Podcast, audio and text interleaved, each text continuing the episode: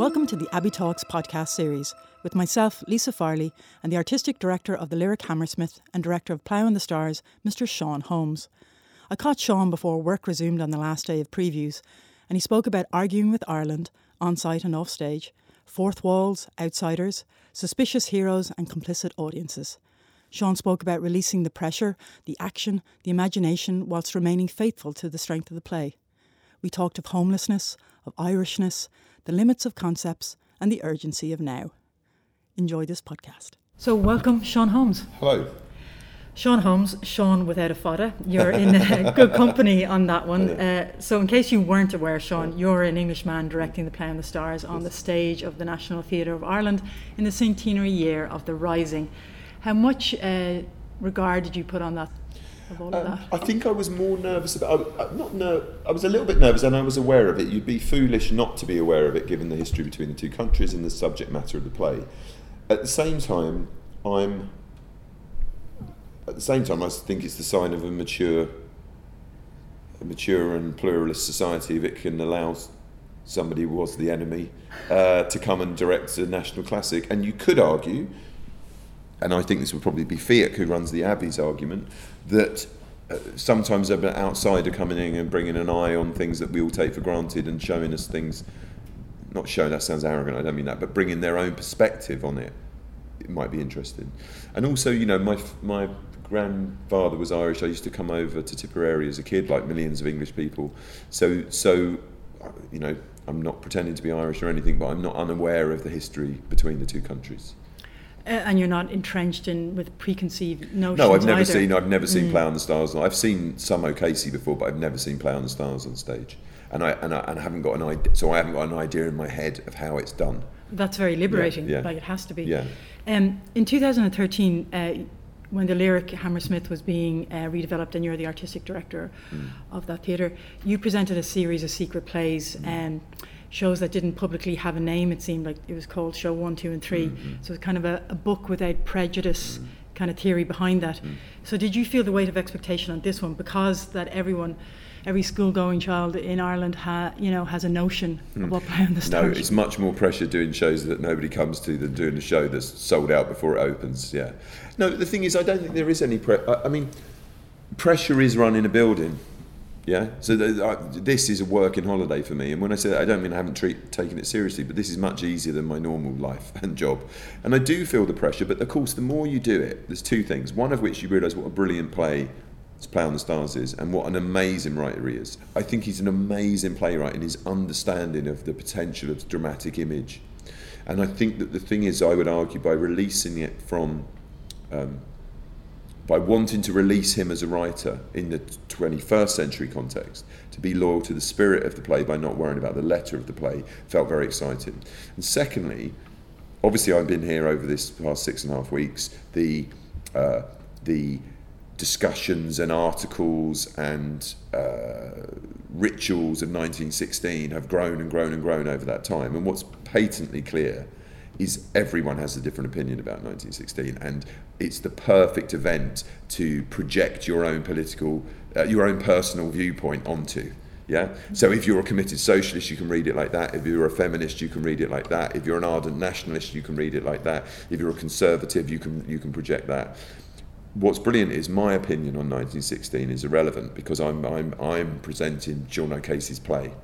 But what I think is and what O'Casey is reacting to is easy pieties and mythologizing. So he's the important thing about uh, Plough and the Stars is it's as much about 1926 as it's about 1916, and it's an argument with Ireland. And I think our job is to find a way for it to still be an argument with Ireland in 2016, where there's still children living in poverty, where there's still problems with alcohol, where there's still a confusion around what nationalism might mean, where there's still a complicated relationship with a larger neighbour, where etc., where economic mm. inequality is still vividly present, you know, in the outside in the streets of this theatre, outside this theatre. So I think you know, there's a lot that O'Casey would still recognise, even if the even if the particular conditions have changed, there's still, in terms of a societal issue, a lot of those things are still with us. So obviously you're you're kind of at the epicenter of it all, and you you obviously have done your homework and research. But how is it, how easy then is it to shirk all that research and just get on with the the work. Well, the Everything thing is, white it's much easier if you're doing a good play. He's done the work for you, and your primary research is the play. Your your your source material is the play. Now, obviously, and in fact, to be honest with you, normally I don't do any research on a play. I'm really uninterested in the period. The the difference being with this play. No, let me put that another way because that sounds lazy. It's not that. I'm suspicious of an obsession with the period. When I did Saved by Edward Bond, which is set in 1967, he said to me, "The period is the least interesting thing about this play," and I think that is the that is what you should do as a, making a contemporary piece of work. You have to find the way to get to what is urgent now in the play. Now, obviously, it also takes place uh, during the events of 1915, 1916, and you really need to be in charge of those. So I came over in June and I did walking tours and I met historians and I've read books and I've said, you know, so I feel, you know, I'm no expert, but I feel that I've got the, the the background of the events. And then what you do is you forget that you know that, and things bubble up that are important, and things. But also there's a whole, you know, there's another 90 years of history in between then. So there's also things like the troubles. There's the current economic situation. There's, and what you're always looking for is images that will un, stage images that will remain true in spirit to O'Casey, but maybe aren't aren't in the period. Will then unlock moments for audiences. Well, talking about that unlocking of moments, um, I was lucky enough to get in on the first preview. Um, before the curtain even was raised, and with the first breath of the play, uh, and as the curtain rises, you realise you're you're not in Kansas anymore. So where are you? we're in a world of theatre where we present an image. They're not real. They're not the characters. Yeah, they, those act, they're actors presenting those characters. And what's really important, I think, is that the actors and the audience are in the same room, and that the debate in the play and the life of the play and the energy of the play is in relationship between those 500 people in the auditorium and the, and the actors. And that first image you talk about is a direct challenge to the audience and their preconceptions. It's a phrase I use quite a lot, we're not in Kansas anymore. And then the second image is the same. And then in what's funny is then O'Casey kind of breaks out within an unexpected world. And sometimes with the audience, they may take a little while to come round to it. But so far, what's felt really exciting is actually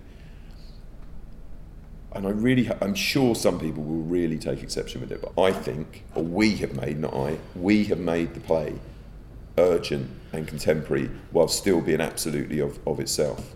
It seems faithful to the text. It, Yeah. it doesn't seem as if you've made that many cuts, and it it sounds to me that you've just stripped it back to its meaning, and there's a freshness to it, which is extraordinary considering how many times I've seen it. I feel as as if I'm hearing it for the first time. Well, I think the other thing is the company feel very contemporary. You know, the choice of Kate and Ian, for example, as, as Jack and Nora, and just to release the actors from the pressure of playing Jack and Nora on the Abbey stage, for God's sake. You know, mm. it's like because Jack and Nora don't know they're Jack and Nora. You know, they're just ordinary people in extraordinary circumstances who happen to have lines written by O'Casey, and that's a really great place to be. And if you can release the actor from that, you can see and you give them stuff. To, you find ways to present it as as we do in that scene when you know what I mean.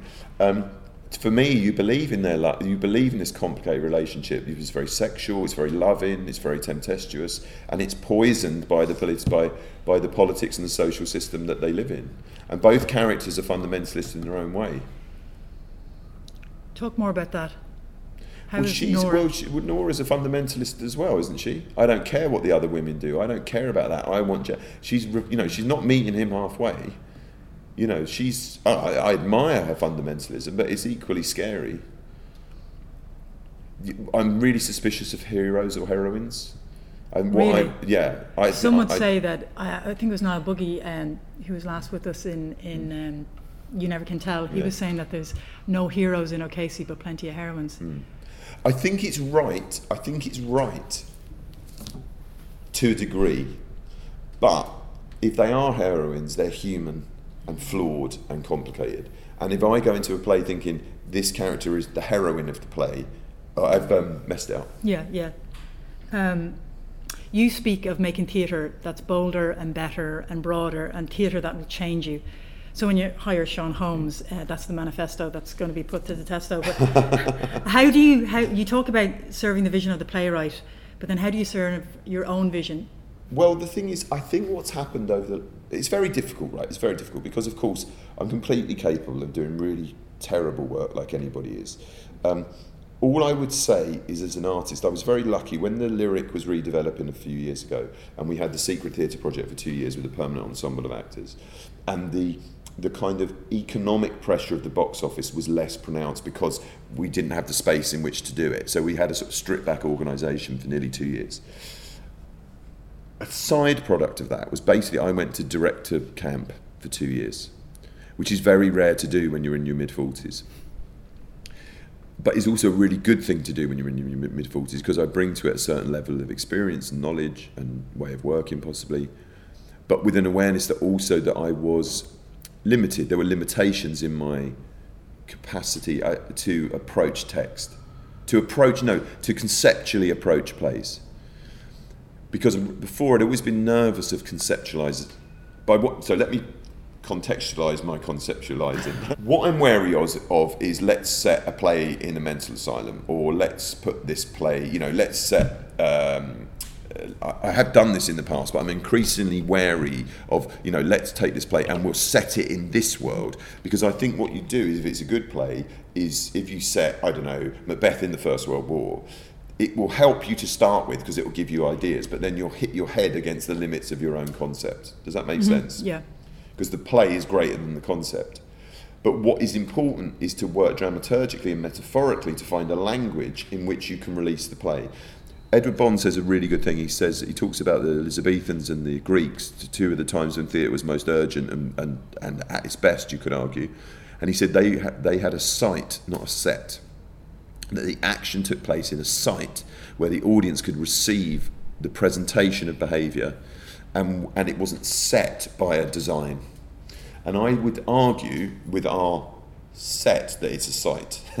and if you think about when you saw it, that that that by removing elements that make it real and by being aware that on one level the actors are presenting, it, it, it is able to be more honest. Because there's the contract between the audience is we are presenting this play for you. And this is what we believe, and this is what we hold to be true, and this is what we're committing to. But we all know we're not trying to pretend to you this is real. And I don't think O'Casey was ever naturalism. You know, look at the next play he writes. Mm and you know, and I think in this you can find the expression. You can f- see the radicalism of the of, of the writer as an artist as well as his, uh, as well as politically. And that's how you would argue the case for, I say, O'Casey purists who come in. I suppose, well, for the Dublin trilogy, I suppose, who would expect it to yeah. have that. And the thing is, the other thing to say is maybe what I've done is terrible, right? Maybe what I've done is a desecration of an Irish classic. Maybe it's awful, but play will be done in three years' time, and that's fine. The, the thing is, that's also fine because the play is stronger than anything I can do to it. And I'm not trying to do something to it, I'm trying to do something with it. And that's why I could argue with anyone that I've released the action of the play. I feel very confident about that. I haven't done anything to the play.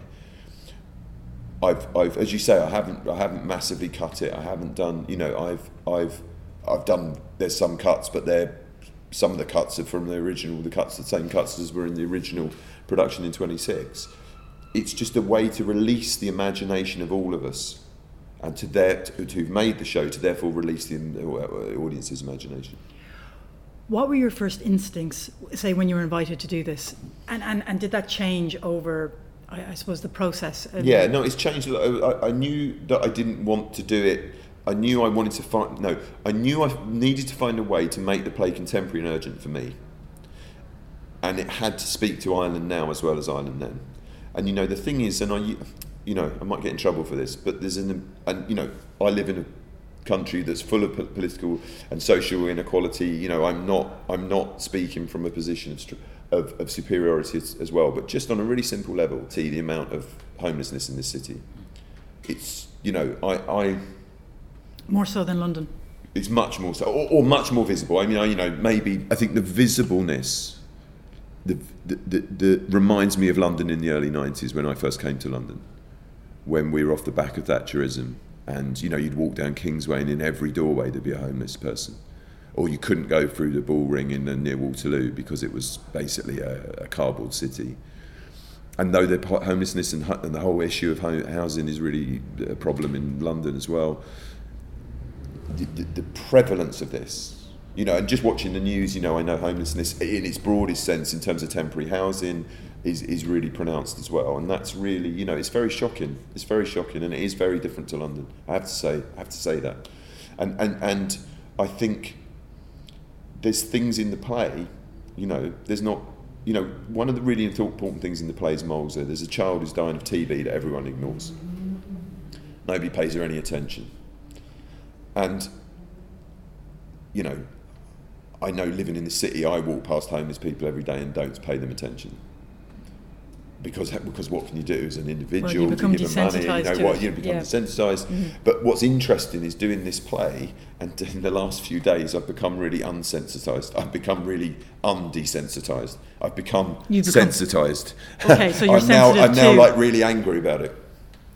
Maybe because I've been here longer now, and because I'm doing this play, and I'm like, this is really bad. This is really bad. And all these kids on drugs, and it's like really bad.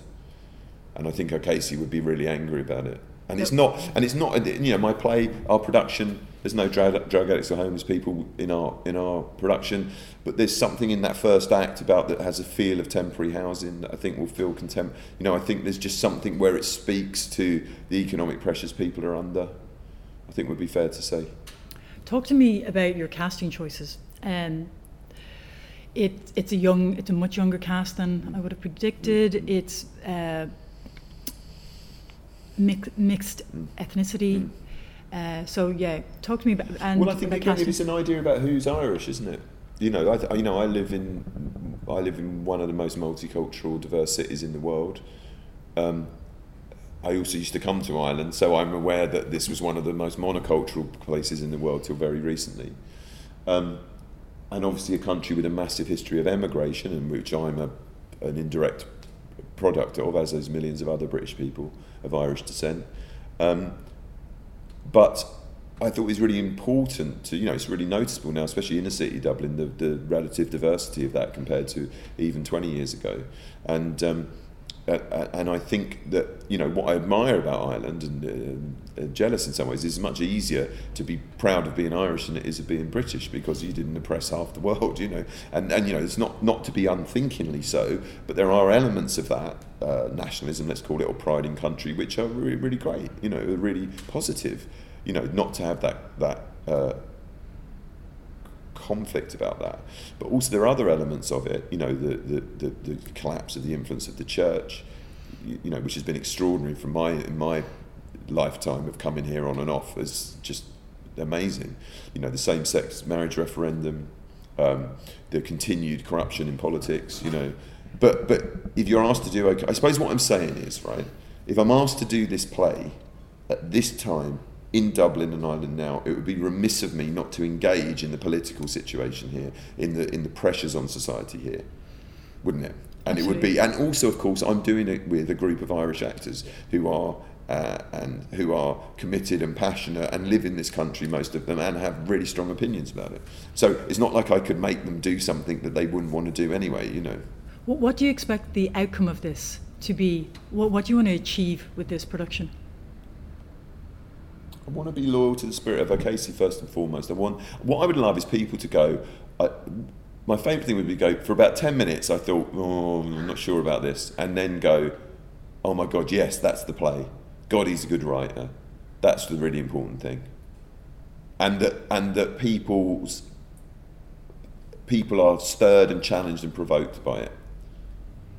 And entertain. It's also important to say also hopefully they have a really good time because it's really funny a lot of it you know I actually think you have achieved a freshness that I hadn't seen before. No, well, thank you, and I think that's what I what that's what I wanted to do. You know, to make it live. And I'm influenced. There's a German director called Sebastian Nübling who I've worked with, and what I love about Sebastian, he worked a lot with Simon Stephens plays, is he doesn't care at all about the letter of a play. Right, he's much more radical than me in terms of his approach to the text. He'd cut loads of it, reorder it. But what he does, he's, he's been the big influence on me because he releases to the nth degree the spirit of the play, that the gesture at the heart of the play of what the writer is trying to do. And I suppose what I'm what I'm doing in my, uh, my way is drawing on the kind of British and Irish tradition of psychological realism, narrative clarity, which is what I grew up with. Where I think where our two theatre cultures do share a lot of similarities, and then applying a kind of dramatur- trying to apply a kind of dramaturgical rigor that I would associate with a more European way of working about image and structure and whatever because everything on that stage has meaning. If you don't do like there's nothing on that stage that doesn't have a meaning. There's no dressing in the room. You know there's nothing mm. there's nothing extraneous. So everything that is brought on stage becomes a character in the play well I, I, I, jumped into the theatre into the auditorium last week and you were making um, sweeping changes. This is maybe after the f- first or second preview. Um, you're not afraid of, of making changes right up to opening night. No. And what's interesting, I think the actors, because actors can sometimes be resistant to that, but because the actors feel engaged and have ownership, and also know that that's where we're going, and it's it's right. mm. Because I, I think it's also you have to in previews. You know, that's the time where you see it and it is to do with audience reaction, but it's less to do with oh they're not laughing at that bit. It's more to do with like what is the we're not delivering, you know, you think, no, we're not delivering that image. Mm. we're not delivering that. Because plays are about, act. they're not about words, even an O'Casey play on some level. It's not about what people say, it's about what they want and what they do to get it. And I think that's what you need to do. And he's brilliant at putting a society on stage. And that's the thing that you always want to be working at. Why do you direct? What do you get out of it? Oh, I love it. I love it. I, I think it's being in the imagination of a great artist for six or seven weeks. So if you're in a Sarah Kane's head or Shakespeare's head or O'Casey's head, you know, there's only been a handful of people like that in the history of the world, and you get to go there for a bit, you know, and work out what it is they're after. I also like that it's. I think I'm not very good at being on my own, uh, and I think I'm I'm not. I like working stuff out. I like the company of people. I like collective endeavour. I like the. It's not. It'd be false to say it's democracy. no, I think there's a mixture of real precision, but also a freedom. You know that the actors. You know, a lot of the show is very precise, and it has to be done like this because that is what we're trying to achieve. But I think within that framework, the actors, I hope, and I would think, feel very free to play within it if that makes sense. It's like you know what the rules are, you know what your task is, and then you can, as long as you're delivering that with the utmost sincerity and commitment, you can then play within that, if that makes sense. Well, I saw how the actors, and I was only in there for a few minutes. I, sometimes I just go in there to remind myself mm. that I work in a mm, theatre. Yeah. But the choices that you were ask or the choices that you made and you were asking the actors to roll with mm. they were just so clear and they made sense I was talking about Act Four and the levels yeah. that were in use there, and there was you reblock maybe entrances and exits, and there was something else going on on stage yeah. right. Yeah. But even to me, you know, who just strolled in, mm. um, it was right. Mm. You know, I just instinctually I knew. Well, the thing were we the were right doing decisions. in Act Four is we make this big sort of set set design decision and then we were playing like weirdly after not doing it we were then playing this on the night you saw mm. it hmm. we were playing this weird fourth wall thing suddenly within this kind of abstract setting we were doing this weird like proper acting thing and I was just smashing that basically. at a distance yeah, as well yeah and the thing is that what you want to play is is the conversations with the audience on quite a profound level because we're all then complicit in the events that are going we are Dublin we are Ireland yeah, you, you very know, much you feel know, like that yeah. as an as a yeah. audience member. So then you have to read. So what it makes you do as an audience member is you have to read the action on stage. Yeah? yeah. If I'm doing a different show, so if I'm doing Bugsy Malone, I want there's moments where I want everyone to just go yeah, you know, and that's great. Or a panto, you know, it's love it. I love that and there's moments in this where you want a collective response, but there's a lot in this where you go, oh, what I want is an image on stage which you have to read. Why is that? Why have they done? Oh God, that's that. Does that make that? And it triggers a whole series of, you know, there's a. Eileen came up with a great thing. I don't know if she did it in the first period. I think she did, where she waves a white plastic bag. Yes. And, and it immediately takes you to Bloody Sunday. Yes. And that and that iconic image. Yeah. And, you know, what's brilliant is she did that. Mm I mean, like any rehearsals, rehearsals full yeah. of actors having good ideas. You know, there's nothing special to my idea.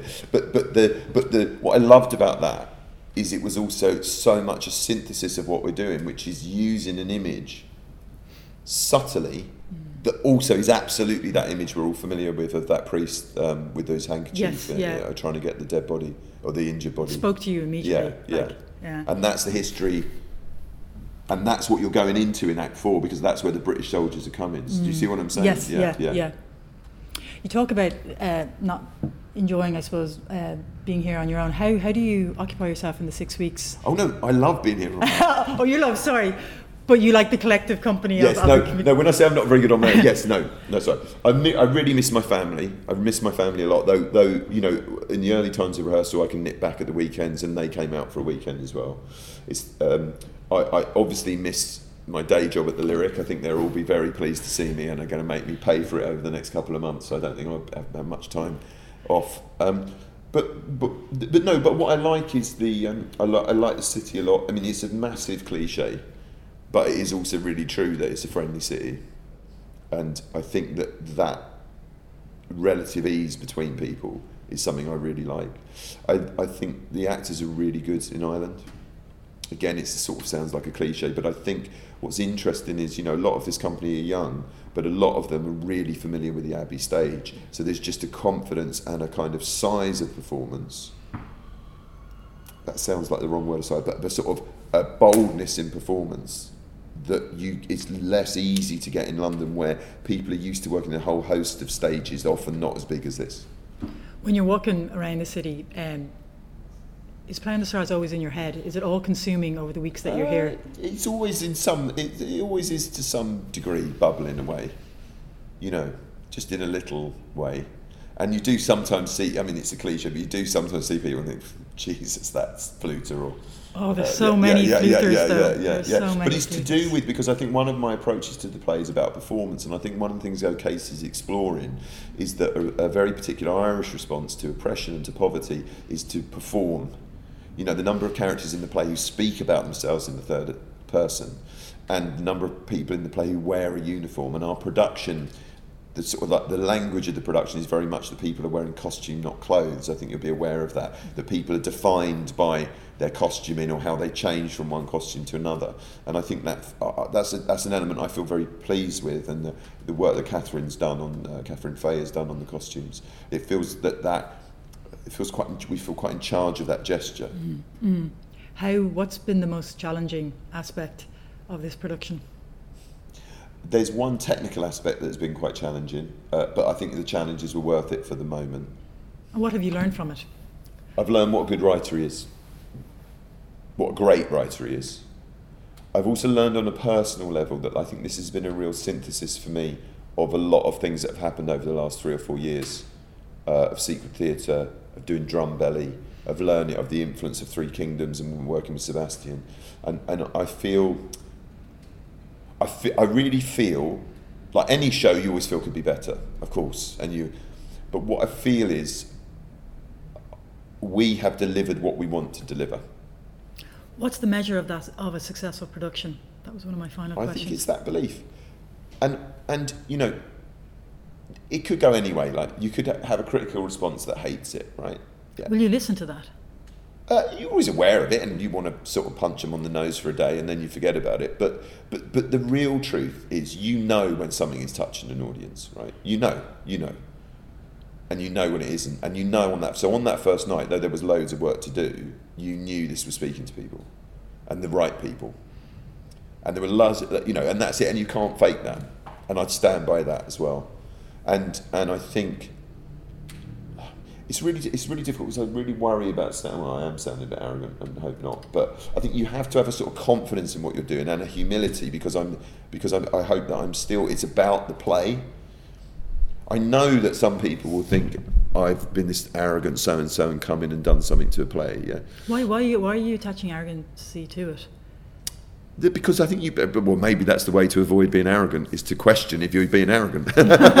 True. But also, it's an interesting word, isn't it? Because I think there is an element as an artist, and I think I've learnt that over the last three or four years. I think I used to be too, too respectful of a play. I think there's lots of things that we do where we worry about the full stop or the question. I think that tradition is has to be questioned, because I think there's a way to be respectful of the play by by being disrespectfully respectful. And, you, and it's about having the confidence in yourself that you're meeting the playwright.